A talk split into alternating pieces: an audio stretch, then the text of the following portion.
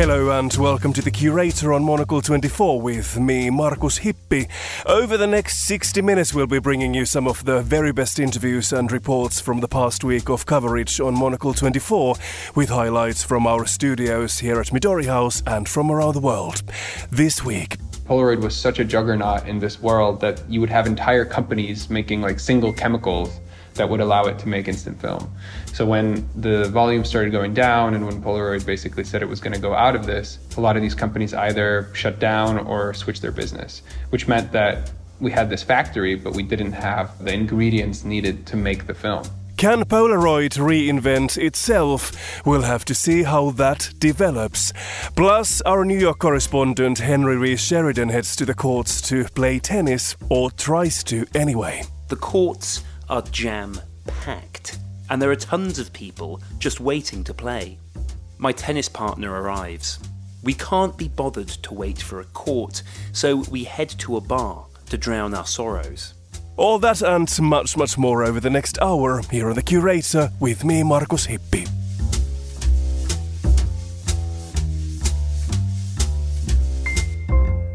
We begin today's show with one story that has dominated the news the past seven days. South Africa's military has struggled this week to contain the ongoing civil unrest across the country.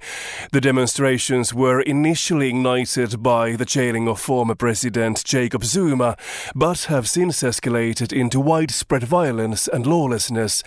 With many dead, shop vaccination centres and petrol stations were forced to shut their doors. For Wednesday's edition of the briefing, I was joined on the line by David McKenzie, international correspondent for CNN based in Johannesburg.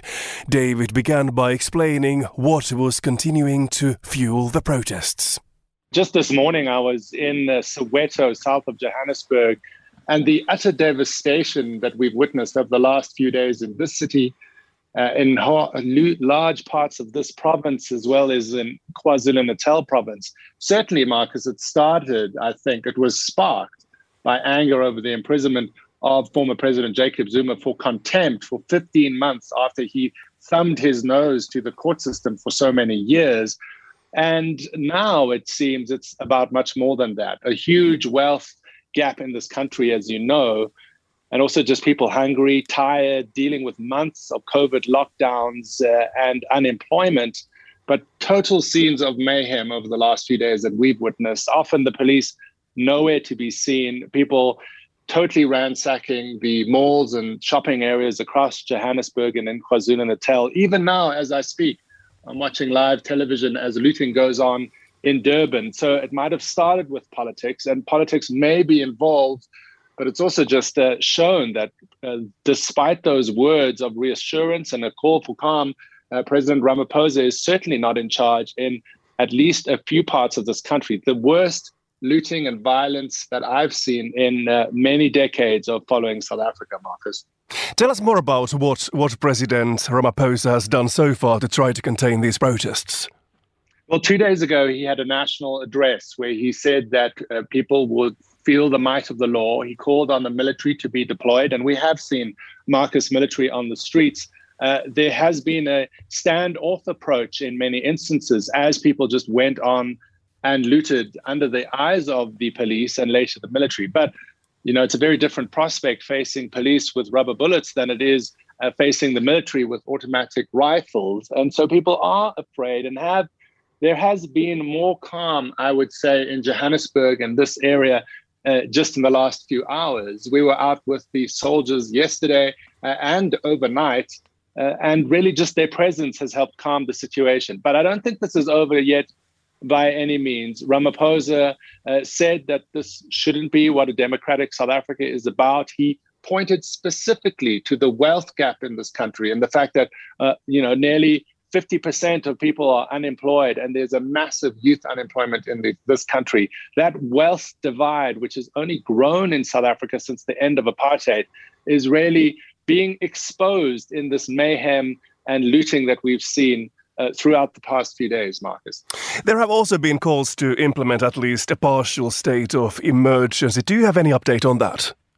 So far they've resisted those calls, Markus, and I think it's a very difficult political decision. You'll remember the days, the dark days of apartheid here in South Africa during the 80s, uh, especially when there was a state of emergency installed, which was used roundly to crack down on people in many of the neighborhoods where this looting is taking place now in a modern uh, democratic South Africa. Just being out on the streets, seeing military on the streets in places like Soweto, Alexandra, parts of uh, Durban, uh, many of them poorer areas of this country, is a very jarring moment for South Africa, which has struggled, like many parts of the world, through the COVID 19 pandemic. Uh, but they had hoped that this was a, a time of hope as vaccines were starting to ramp up. Uh, but many of those vaccine sites are closed at this hour. Uh, so the feeling is really of uh, despair and shock amongst many South Africans. And is it too early to say yet how, how damaging this is for South Africa's vaccine rollout? I think it will have an immediate impact, and it has already. The number of vaccines Markus administered into arms has dropped precipitously in the last few days. We're in the midst of a very devastating third wave of this pandemic. And unlike some other parts of uh, the world where vaccine rollout has helped stem the flow of this Delta variant wave. Uh, that isn't the case here in South Africa. Uh, and so I think it will have an impact.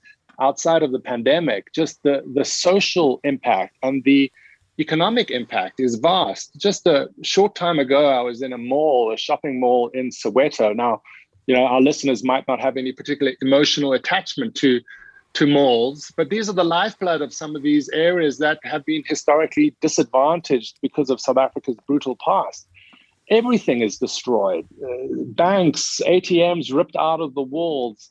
Uh, we were at a pharmacy where the manager said to us, uh, she doesn't know what she will do. They were hoping to ramp up vaccinations there today or this week, and she says she even, doesn't even know if she'll have a job. There was a truck placed next to the mall that had been looted, uh, where people were buying bread because these are the only places for people to get basic goods close to where they live. Overnight at Maponya Mall, Markus, a, a, pretty famous mall here in South Africa and the pride of Soweto, uh, there were, I can only describe them as vigilante groups uh, and community police that were surrounding that mall to stop it from being looted. That's perhaps one of the only standing structures that isn't completely gutted this morning in South Africa in these areas that have seen this looting. And in the middle of all that, how much has been heard from the members of Jacob Zuma's administration and the Zuma Foundation? The Zuma Foundation, if anything, has been inciting this violence, I say, uh, Markus, both from being quiet and on the sidelines and making what arguably could be calls uh, and uh, for people to get out there and take these actions. There's a lot of suspicion, as we talked about earlier, that this has obviously political motivations in the beginning, but also that there might be some political driving force in terms of specific places that should be targeted. It is worth noting that large parts of the country are calm and haven't seen this looting and violence. It's really been in KwaZulu Natal province, the uh, real anchor of Jacob Zuma's support, and here in Gauteng and Johannesburg, uh, where he also has supporters. It, it spiraled out of control, but uh, Jacob Zuma's family have done little to stop this. Uh, his foundation has done little to stop this. And really, you had an absence absence of authority for several hours. The only people, other than a few police trying to do their best to stop this, uh, were journalists and uh, the people looting. What do you think about what could end this unrest taking place in South Africa now? Is it down to President Ramaphosa? Does he need to do more? It's a very difficult question. I think he, uh, Markus, plays. Uh, he has to. He, has to go in between sounding forceful and not pushing too hard. As I mentioned earlier, you know, the sight of troops on the streets plays into his rivals' hands. The factionalism within the ruling ANC party is uh, very problematic for Ramaphosa. It's not just Jacob Zuma, and we keep mentioning his name. There are several senior politicians within the ANC that would be aligned with the former president and also face corruption allegations that would be uh, not necessarily cheering what's going on, but being quiet on the sidelines because the kind of chaos we're seeing that uh, is being seen across the world is very bad for Jacob Zuma, not just the country. Uh, and that political fallout uh, will weaken his hand. Though today, this morning, there have been a sense of calm, at least where I am standing and where we've been in Johannesburg. There is still looting going on near Durban. The next stage of this will be if it calms down, what will the reaction be uh, should Jacob Zuma stay in prison after his last ditch court attempt to get him out? Uh, if that doesn't succeed, we might see a blow up again. But I think it's important to stress one more time, Markus, that this isn't just about politics. This is about the fact that the promise of a democratic South Africa for many millions of South Africans hasn't been met. So People are hungry, they're tired, they've lived through COVID, many of them unemployed if they weren't already. And there's just this frustration boiling over at that wealth gap in this country. David McKenzie, international correspondent for CNN, speaking to me for Wednesday's edition of The Briefing. Well, for Thursday's edition of The Globalist, Monocle's Georgina Godwin was joined by the journalist Ferial Haffajee, also on the line from Johannesburg. Do you think that this could be a counterintelligence operation against a sitting government, as posited in, in the South African paper, The Daily Maverick?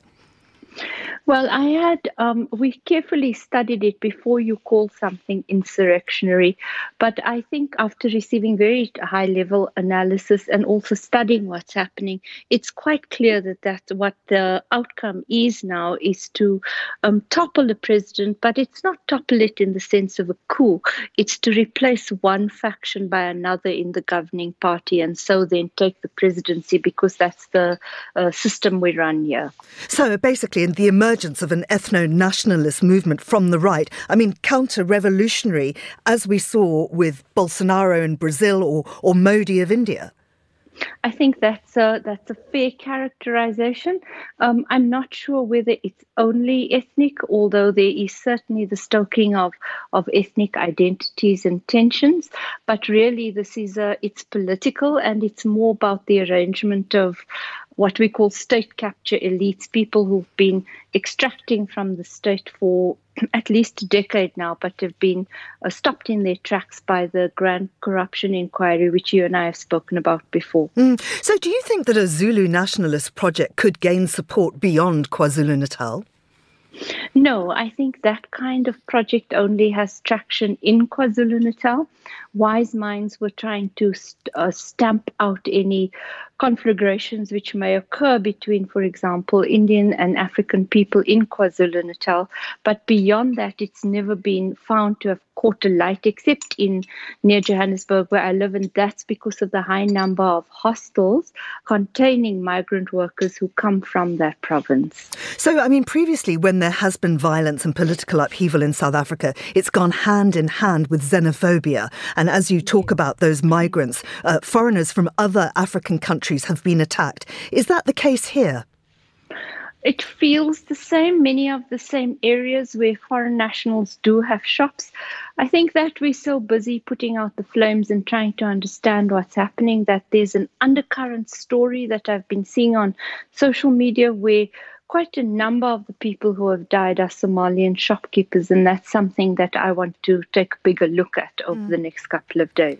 Now, we've also heard of citizen fight back, communities arming themselves. Can you corroborate that? So, for example, my brother lives in Durban and he's somebody who's never ever been on night patrols, but he's doing that now. They're not armed. Um, some of the community groups are heavily armed, as we've seen, really heavily. And we've started to look at who's arming them and how they've gotten hold of some of those arms. Some of what's seen on, on, on TV or on social media is actually paintball guns. So, I think there's a lot of investigative work to be done. But really, it's only those groupings that have kept those communities safe um, in the past few days because the police failed miserably. Now, has there been any reaction from the Zuma camp? I mean, I saw one extraordinary tweet from his son urging people yeah. to loot responsibly. yeah, no. His son, uh, uh, the very telegenic uh, Duduzane Zuma, um, really has launched a campaign because he does believe, I think, fueled by his popularity on social media, that he can be another Zuma president in, in the country. I spent some days looking at that, and people are saying he really he's, he's smoking his socks. That's that's not going to happen.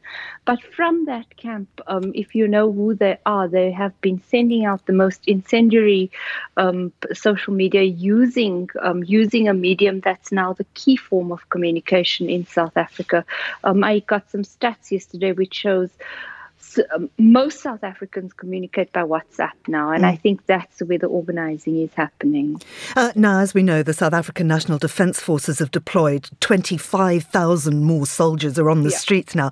Who are the army loyal to? I mean, if the bottom line here is that this is some kind of insurrection organised perhaps by counterintelligence operatives, which way will the army go? Well, I, I don't think that you uh, you can say I've been watching. People say they're a non-partisan force. We've never ever seen them come down on the side of any specific faction of the governing party. Um, but what I do think is worth thinking about is that what you saw with the police in KwaZulu Natal is, to my mind, definite partisanship, turning a blind eye to what was happening. Now that may be because uh, people are scared because they come from communities, need to return to those same communities where the looting was being organized, or otherwise they are acting in a partisan fashion. So, finally, Ferial, is this a tipping point for the country? Are we going to see Ramaphosa deposed, the ANC imploding? I certainly hope not. I think what you're seeing at the moment, Georgina, is a, a gathering of the good. So the, the churches, a multi party force being developed, uh, many more boots on the ground. And what has been most heartening for me in a, in a very scary and dark time has been ordinary citizens also using technology platforms to say not in our name. So they are cleaning up after the looters, like you said, they are protecting their own communities, and hopefully that can be built in a national force that pushes back against a very difficult moment for our country. That was Ferial Haffajee speaking to Monocle's Georgina Godwin for Thursday's edition of The Globalist. Staying with the globalist for our next highlight, Angela Merkel, the German Chancellor, met with Joe Biden in Washington this week. It was her first visit to the White House since President Biden took office. The meeting came ahead of her retirement in September after almost 16 years at the helm, and Biden is the fourth US president she has met. Chris Cermak, Monocle's news editor, covered many of her previous trips, and here on on the eve of their meeting, he looked back on German US interactions. Well, Laura and I are thrilled to uh, uh, welcome the Chancellor and Professor Sauer here to our place. Uh, in Texas, when you uh, invite somebody to your home, it, uh, it's an expression of warmth and respect. And um, that's how I feel about Chancellor Merkel. And so, Madam Chancellor, welcome. We're looking forward to having constructive talks as well as um, a chance to relax and visit. Ja, ich möchte It really is incredible in the context of a democracy to take a moment and reflect on the sheer amount of time that Angela Merkel has dominated the world stage, and how many different types of US president have come and gone in the meantime. Think relations under Trump were bad?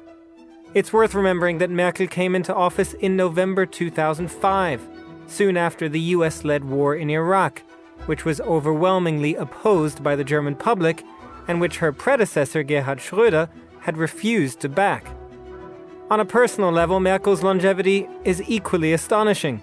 My own journalistic career, which started with the German news agency DPA in Washington back in 2006, has been a roller coaster of reckoning with how to explain the vagaries of many a US president to a foreign audience, but I've known no other German chancellor. Merkel's first visit to the United States was back in January 2006, during George W. Bush's second term.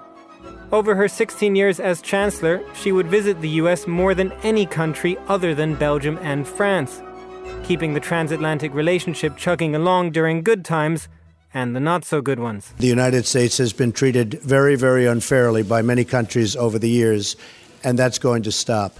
But I'm not an isolationist. I'm a free trader, but I'm also a fair trader. Uh, Germany's done very well in its uh, trade deals with the United States, and I give them credit for it. And yet, it's a testament to her rather unique diplomatic abilities a frank style, unwavering in her values, but yet somehow pragmatic in her relationships and willing to deal on a level footing with even those leaders she might find personally odious. That's meant she had a decent relationship with just about every US president, Republican or Democrat. Even Donald Trump launched far fewer personal attacks at Merkel than he did at nearly any other world leader. Instead, he'd often lob criticism at Germany without mentioning Merkel by name. Merkel's closest relationship? That, unsurprisingly, was with Barack Obama. Good evening. Guten Abend. Uh, Michelle and I are honored uh, to welcome you as we host Chancellor Merkel, Professor Sauer, and the German delegation for the first official visit and state dinner for a European leader during my presidency. Their relationship spanned half of Merkel's time in office, and not only that, but the two leaders had perhaps the most similar views of multilateralism and approach to global diplomacy. And it was Obama who later in his presidency awarded Merkel America's highest civilian honor, the Presidential Medal of Freedom, affording Merkel the chance to offer a few rare words of gratitude in English. Neither the chains of dictatorship nor the fetters of oppression can keep down the forces of freedom for long. This is my firm conviction that shall continue to guide me. In this, the Presidential Medal of Freedom shall serve to spur me on and to encourage me. Mr. President, thank you for honoring me with this prestigious award. That relationship with Obama should bode well for what is almost certain to be her final trip to Washington and meeting today with Joe Biden. The two leaders know each other well from Biden's time as vice president. Germany's not just central to our relationships with Europe. Quite frankly, it's central to our entire global agenda. That was Biden back in 2011. And yet, it's fair to say that the US German relationship today remains far more fractious than the warm words we can expect from the two leaders later today will suggest. There are disagreements on a host of issues, ranging from trade to defense spending, Russia to China. And while Merkel may have always valued personal relationships, the many leaders that came and went during her tenure have also prompted her to look beyond them during Trump's tenure, she made pointed references that the world could no longer rely on the United States to guarantee the world order. Die Zeiten, in denen wir uns auf andere völlig verlassen konnten, die sind ein Stück vorbei. Das habe ich in den letzten Tagen erlebt. Comments like these suggest that Merkel was able to look past any one US president. Her personal lesson of Trump's tenure, along with many German politicians, was that Europe had to guarantee its own security even in a world after Trump had left office. Expect Biden to flip the script and quiz Merkel on how Germany will face up to its global role and responsibilities once she leaves. I, for one, will be looking forward to explaining the vagaries of the next German Chancellor to Americans as well.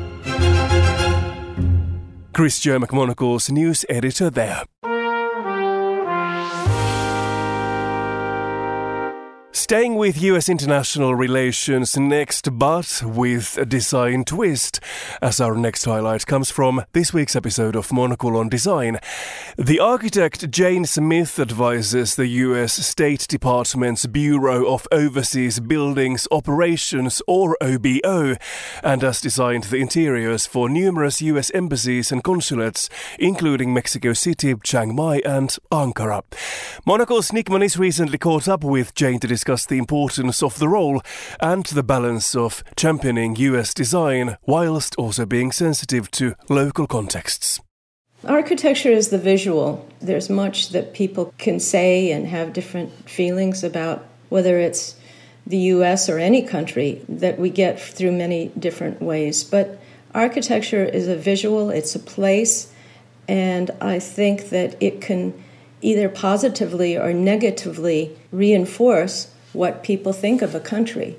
And our hope is to do architecture that reinforces the positive and maybe even builds the positive through this place that we're creating. I mean, is is that is that I guess part of the foreign policy objectives of the OBO, and and if so, how does how does design play into that as well?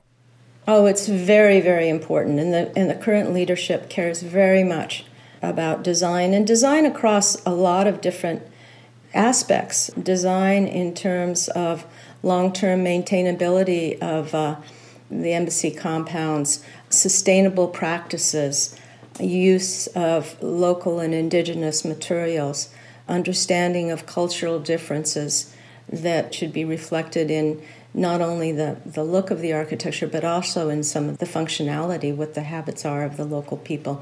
But we get that from the top down. Design excellence at a broad level is extremely important. And the people that work within OBO, they themselves are professional. They're professional architects and engineers and designers who have chosen to do this work but they are also colleagues of ours, and we speak with each other as colleagues. There's a lot of respect between the actual employees of OBO and the consultants that are brought in to do the work. I mean, you, you talk there uh, also about, you know, design coming from the top down and how, I guess, for, for, for, want of a better expression, the top levels of government dictate architectural foreign policy. What what role do you think politicians play in, in, I guess, shaping how a nation is represented architecturally? And I guess, as well, you know, how much of that should also be left for designers to interpret their own culture and put their own, uh, their own spin on it? You used, Nick, the word dictate, and I don't feel that within the design aspects we feel dictated to in the least bit. I believe in all good leadership that from the top set strategy, direction, holds the money. Uh, I think like the Congress determines what the budgets are for OBO. And they also decide who the top leadership will be. They also decide who the ambassadors will be. And with the president, I'm not sure exactly how that part works, but between the Congress and President, the ambassadors, and the head of executive director of OBO are set. And then the team is filled in below that. So there's a budget and there's a head, but the actual strategy. In the seven to eight years that I've been there, I've been extremely impressed by the quality and level of architects and designers that have been selected by OBO to do this work.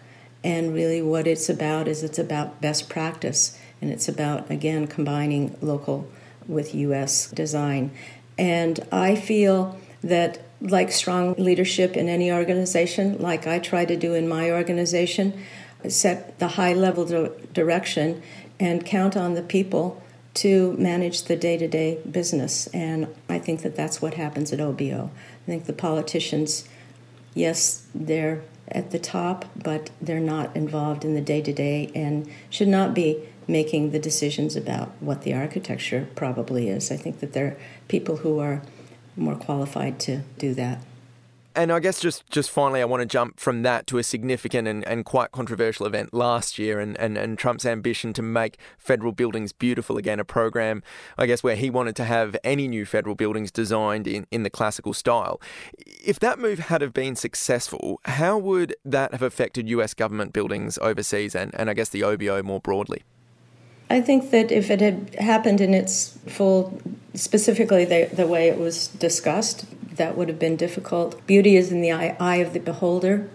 And there was a time that the embassies basically looked more like concrete bunkers. They were very much particular about the security. And it's always about the security. That's the number one thing that everyone designs towards is high levels of, of security and safety.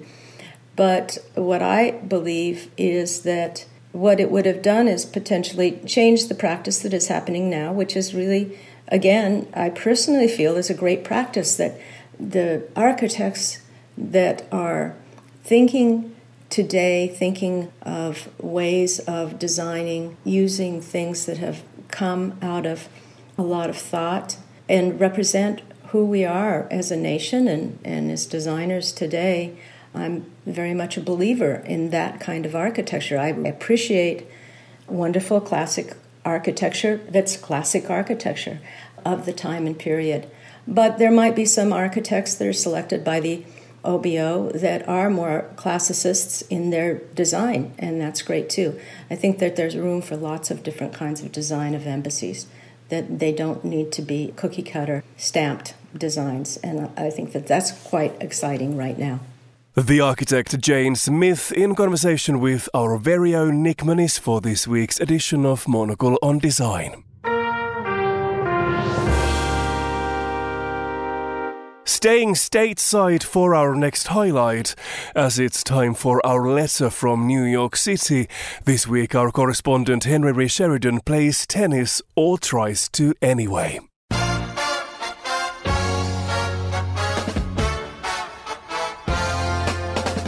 I arrive at the tennis courts.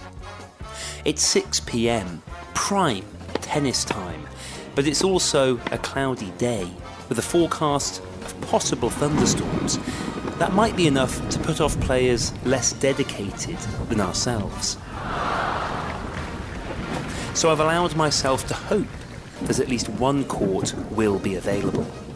But no, the courts are jam packed and there are tons of people just waiting to play. My tennis partner arrives. We can't be bothered to wait for a court, so we head to a bar to drown our sorrows.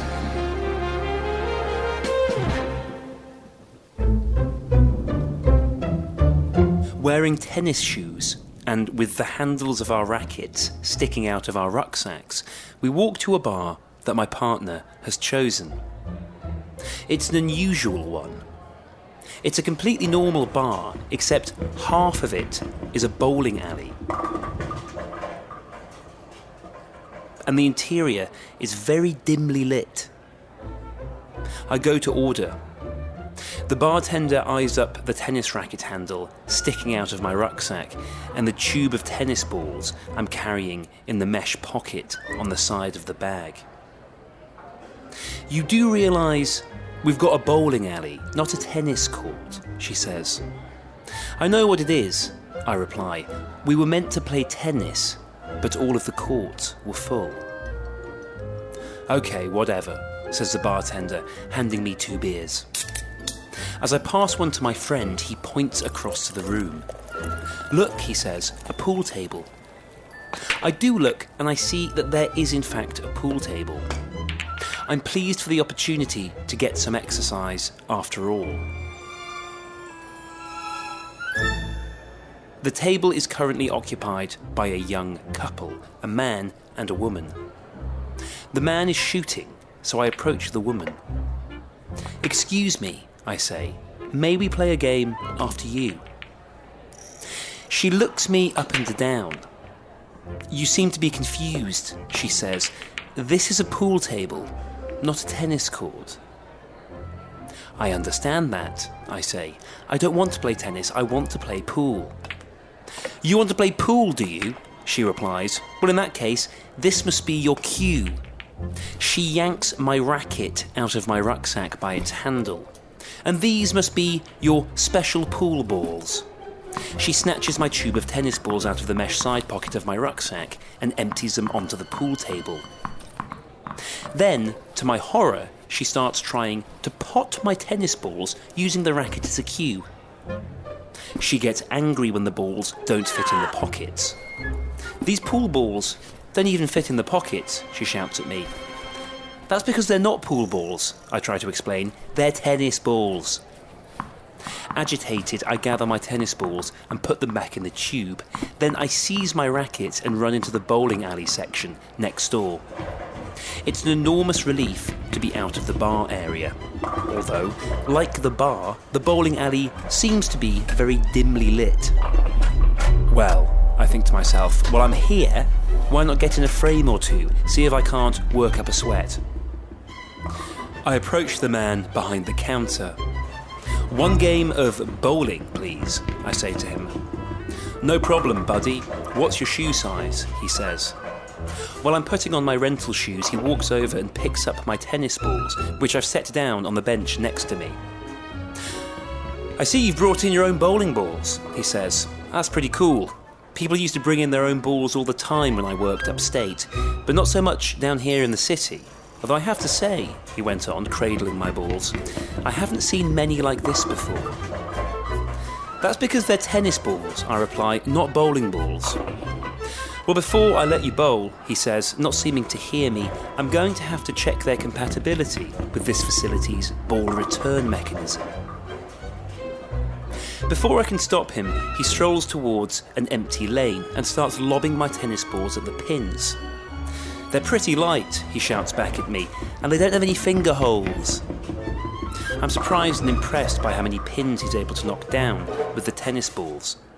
There's a horrible metallic grinding sound. I can see sparks and smoke coming from behind the pins. No, shouts the attendant, they're choking up the ball return mechanism. Suddenly, he's running as fast as he can down the lane. At the halfway point, he dives forward and slides the rest of the way on his tummy like an emperor penguin on the ice. My ball return mechanism, my ball return mechanism, he screams as he slides. He hits the pins, it's a strike, and disappears into the inferno behind them. I look up and notice that all the other bowlers have stopped their games and are staring at me. I try to tell him, I appeal to them, they're tennis balls, they're not meant for 10 pin bowling. The other bowlers just stare back in stony silence. It seems I've outstayed my welcome. I'm beginning to walk out when I feel something strike me on the back of the head. I turn around and see a tennis ball bouncing at my feet. I look into the mouth of the ball return unit, and as I do so, it shoots two more tennis balls at me. They hit me in the head, hard. The room seems to be so bright now. I'm certain I've sustained brain damage, then I feel a crunch underfoot. It's my sunglasses, knocked off my head, which I'd apparently been wearing since we entered the bar.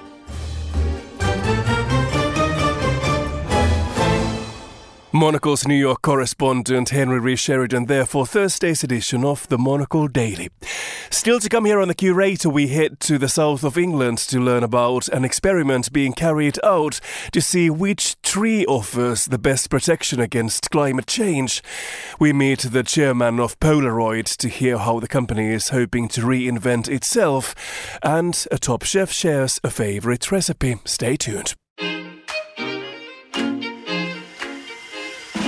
UBS has over 900 investment analysts from over 100 different countries. Over 900 of the sharpest minds and freshest thinkers in the world of finance today. To find out how we could help you, contact us at ubs.com.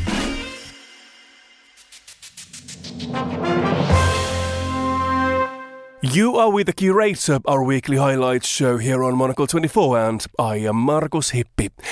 We have all been warned that hotter summers and wetter winters are on the way. In 80 years, top temperatures in London could feel more like Milan's, and the effects of climate change will be felt keenly in our cities with heat, flooding, and more pollution. An experiment is being carried out at one of the world's leading plant research centres, the Royal Horticultural Society in Wisley in the south of England. For five years, they'll monitor dozens of trees to see which offer the best protection against climate change. For this week's edition of Tall Stories, Emma Nelson went along to find out the importance of cultivating our gardens.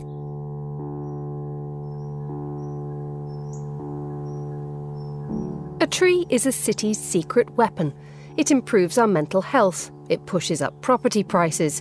It also absorbs pollution, cools hot streets, and sucks up floodwater. So, could the right tree in the right place turn our urban back gardens into the front line in the fight against climate change? Well, in order to find out, we have to venture out of the city and head south to the Royal Horticultural Society's Research Centre. Liz Larson has commandeered a large patch of ground behind the Society's greenhouses and she's conducting an experiment. Here you can see 60 trees, which are up to 4 metres and 10 different species, all set out in a big outdoor experiment. What's the experiment all about? These experiments are looking at different species and how they can combat different local environmental concerns in the urban cities. So we're focusing on regulating services, which includes flooding and excessive heating in the urban area and pollution, and also carbon sequestration. So all of these things are ecosystem services that trees provide. So, simply put, what are the three or four big things that a city should be worried about when it comes to climate? When it comes to climate, is excess heating, flooding, pollution, which is not directly climate change, but it will be worsened, and the lack of biodiversity. What is the purpose of this experiment? What are you trying to work out? What we're trying to work out is that we're looking at different species, how one species can be better at delivering one service than another species. So, for instance, we want to be able to provide gardeners with an information of what they're planting in their garden can actually make a difference compared to other species. So we're comparing very vast different species here. They have very different characteristics. So both from their canopy sizes to the leaf area, leaf shape, color, we're trying to spread it out as much as possible so we can detect which traits are actually good for these different services and then hopefully we can provide this information at the end of the experiment. So what kind of trees have we got here? So we have 10 different species and I have both deciduous and evergreen, broadleaf, and conifers. In this experiment, I have starting first here, I have a Callery pear, have a plumleaf hawthorn, I have a rowan, I have a magnolia, I have a blue spruce, Italian cypress, I have an apple tree, and then you have something that doesn't look so well at the moment. It's a redwood tree, and then we have a common holly and a cherry. The handsome lines of trees in tubs are instantly recognisable from a British urban back garden, but their bases are smothered in wires and tubes, measuring every raindrop, every sunray, and how each species responds. Evergreen can capture both pollution and rainwater for excessive flooding. It can shade and cool the air, so both for thermal comfort for humans and avoid excessive heating, which you get when you have a lot of pavement. It can create habitats both in summer and winter. And what's quite nice is you have things like pear trees and apple trees, which are beautiful things to have anywhere in your garden. So have you deliberately chosen things which are wonderful to look at and to enjoy as well as useful? Yes, well, I think when you put together 10 different species of any trees, you're going to have a bit of a wow effect because the canopies are so different, you're just going to think, wow, they're really beautiful. But when you look individually, you can also see that, particularly, I think the apple tree we know is a very popular species, and the same with the pear. So we definitely wanted to choose also trees that people would want to have in their garden. How excited are you about your project? It's a long term project, but it must be really nice to know that one day you might do a bit of good. I'm very excited by the opportunity of having such a large scale experiment because it's not common because you can see the resources it takes. I'm going to describe it again. Like the biggest trees are four meters tall. They're planted in pots that are 130 liters, and I'm able to have trees between the age of four and five year old. So they're not small seedlings. They're actually quite big, and I have been able to have 60 of them outdoor space. How much real difference do you think that planting different trees in different places will make to London and to other cities? Well, for instance, in the UK, there isn't that much research on private gardens and forest cover. So, if we can get a real difference and we can get the message out there to gardeners who are willing to plant consciously or make informed choices. Liz wants city planners and developers to take trees more seriously.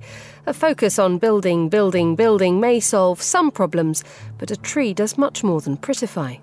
In different aspects, trees can actually help in these environmental concerns.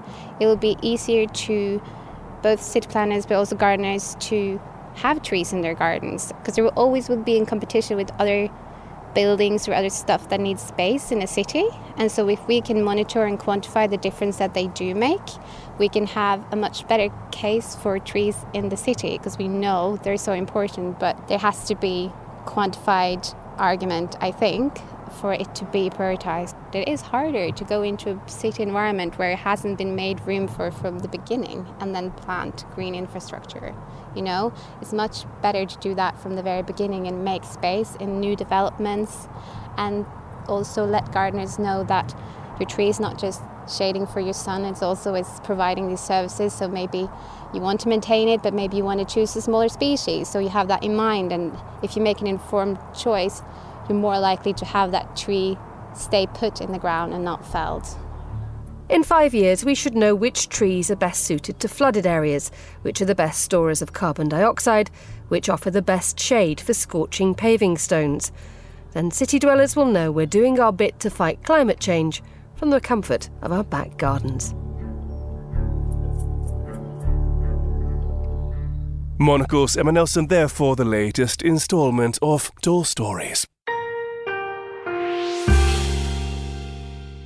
You are with the curator, our weekly highlight show here on Monocle 24. Polaroid is a brand and name we know for one thing instant photography. The iconic white frames around Polaroid prints captured important and fun moments for people right around the world over generations.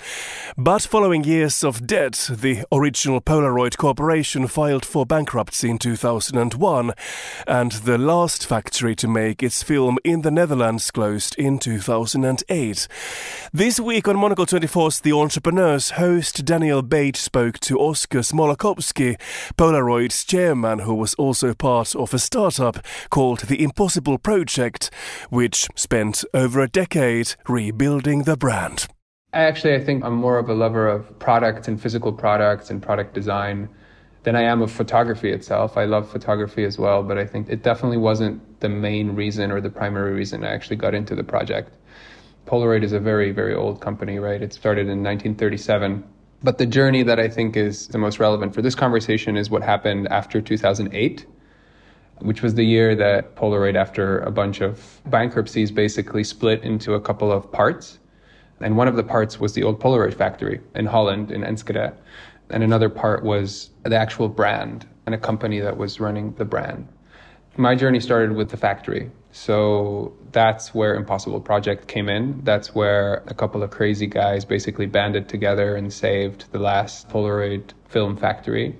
And that became the Impossible Project. And that was Florian Kaps and a bunch of guys in the factory who kind of pulled together and decided to try and save instant film.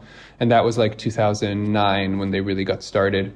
And my journey started a couple years later in 2012 at the Impossible Project, which is kind of the starting point of our, our little company here that grew up and now is pulled back to being Polaroid again.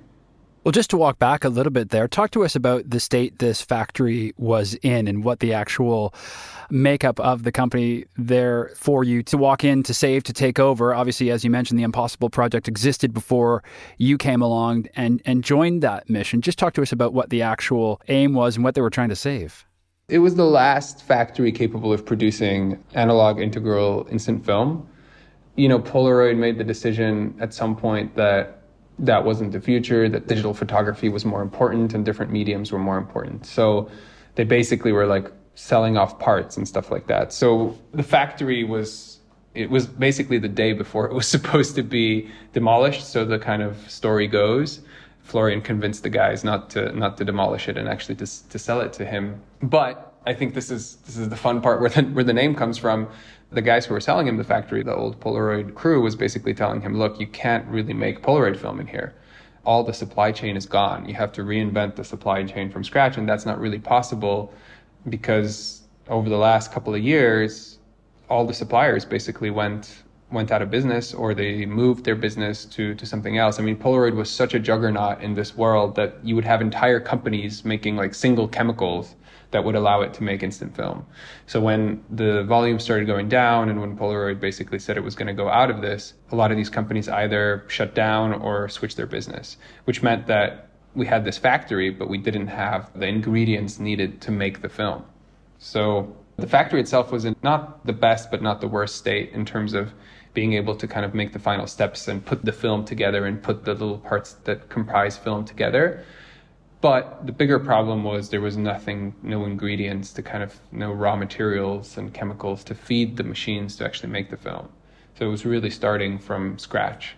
Well, let's talk then about the growth in this instant market for you. Obviously, you have gone on to develop a, a, range of new cameras, printers. There are many ways to connect people to the creation of a portrait, as you say, a picture that can be in your hands instantly. So, where is the growth for you here, and, and how do you sort of drive that brand forward?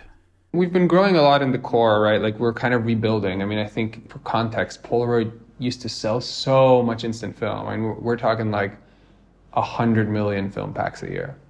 That was kind of roughly Polaroid size. And we're scratching the surface of that. I mean, we're a couple million packs a year, growing and getting to some decent numbers, but I would say it's much, much smaller for context. So we've seen really, really, really good growth pretty much every year since we started, really. Since I joined in 2012, every year was a big step forward.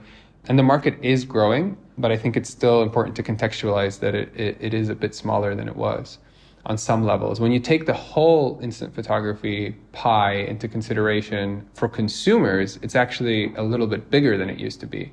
Because I think the thing that people don't realize is that instant photography was a very important tool for business photography. You know, all the way from fashion designers and, and, and fashion models using them for, you know, literally like the, up to this day, people call it Polaroid photos when you talk about these kinds of photos that represent models. But also like insurance companies, police departments, firefighters, like they would take pictures of the scene with Polaroid. And that was a huge, huge business. And all of that is gone, obviously, because digital is much better at it. So what we're left with is just the consumer business, which was only like half of Polaroid's business. So in that context, we're actually much closer to, I mean, we're still far away, but we're much closer to getting up to, to those numbers. And the whole instant photography market is actually slightly bigger than it used to be in the in the 90s and in the peak. Just talk to me, Oskar, a little bit about what you have in the works these days. Obviously, the film, the production of that, the physical cameras, and, and the actual product is very important for a brand such as Polaroid. But talk to me just a little bit about your vision of growth and what is the most important there as far as, as marketing or reaching new potential consumers. So we just launched this new format for the first time. So we invented a, a new format or, or, reinvented it. So it's basically we've figured out a way to make the smallest instant analog camera ever with the Polaroid Go. So that's been something that we're super excited about. We just launched it this year. It's just kind of rolling out in the world, and it's doing it's doing great, and we're seeing it everywhere. So it's basically the first time you can take one of our cameras and just put it in your hoodie pocket and just go around with it, and it's it's been really great to use it personally and to just see it out in the world as well. So really excited about that. We're working on a bunch of new cameras over the next couple of years. And then we've got a bunch of stuff that I can't talk about that I'm really excited about to launch next year as well. What I can say is that, you know, we're starting to take the cameras more and more seriously. I think the first years were really characterized by kind of getting the basics right, getting people like kind of the basic tools to take instant photos. And we're starting to explore things around giving people more control and more tools around the craft of, of photography and instant photography.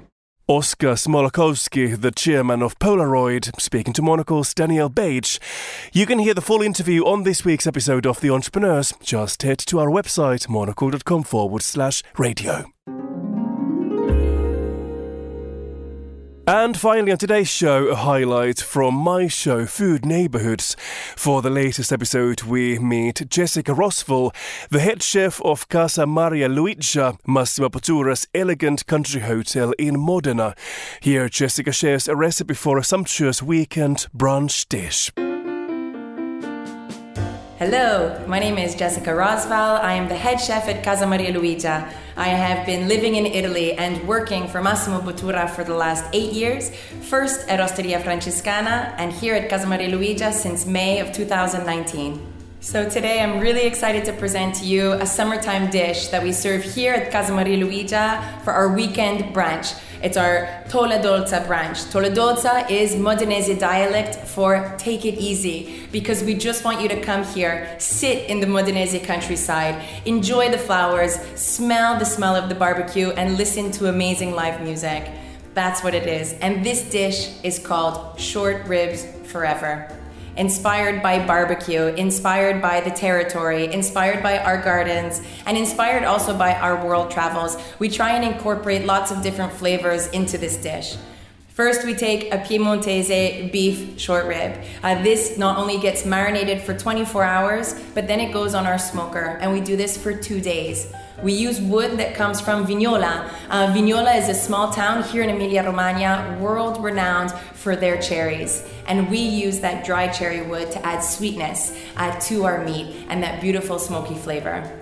After that point, this meat gets covered with flowers sweet, bitter, aromatic flowers that we pick from our property here at Maria Luigia. It gets hidden in camouflage and placed on top of a nice sour horseradish cream. Uh, these are all of the different tangy flavors that are going to help bring everything out and lighten up the dish. So, we don't stop there. Of course, we're smoking this meat for two days, and so we have a really deep flavor but we want to pay homage, tribute to some of the pioneers of modern day barbecue. So we've made a sauce using vinegars that we've produced here at Casa Maria Luigia, using elderflowers that we pick in the spring, and mustard seeds. We're able to pay tribute to Carolina style barbecue and then using the cherries from Vignola, concentrating them down and extracting their natural flavors, we're able to get sweetness into the sauce as well. Uh, and that's paying tribute, of course, to the Texas style barbecue. So, again, keeping our minds open and traveling wherever we can in this dish. So, what gets served on the side of this dish? A tigella. Tigella is the word of a Modenese bread that's eaten typically here with cold cuts, so with mortadella or prosciutto. It's pressed in a flower shaped mold that's been set over the fire. Except for, of course, because we're traveling around with our inspiration, we're not going to make the traditional recipe. Instead, we're pouring a classic pancake batter into the tigella mold to stamp it with the flour, to remind people that we're all coming from all over the world, but we find each other here in Modena. So, what would I drink with this dish? Why not a nice cocktail? Why not a gin tonic with something floral in it? Why not add some elderflower liqueur, some rose petals inside? Go for the floral and the herbaceous, and it's gonna pair up perfectly. Top chef Jessica Rosval there. And that's all we've got time for on this week's edition of The Curator. The show was produced by Sam Impey and presented by me, Markus Hippi. Join us again next week to hear some of the very best of the programs here on Monocle 24, and thanks for listening.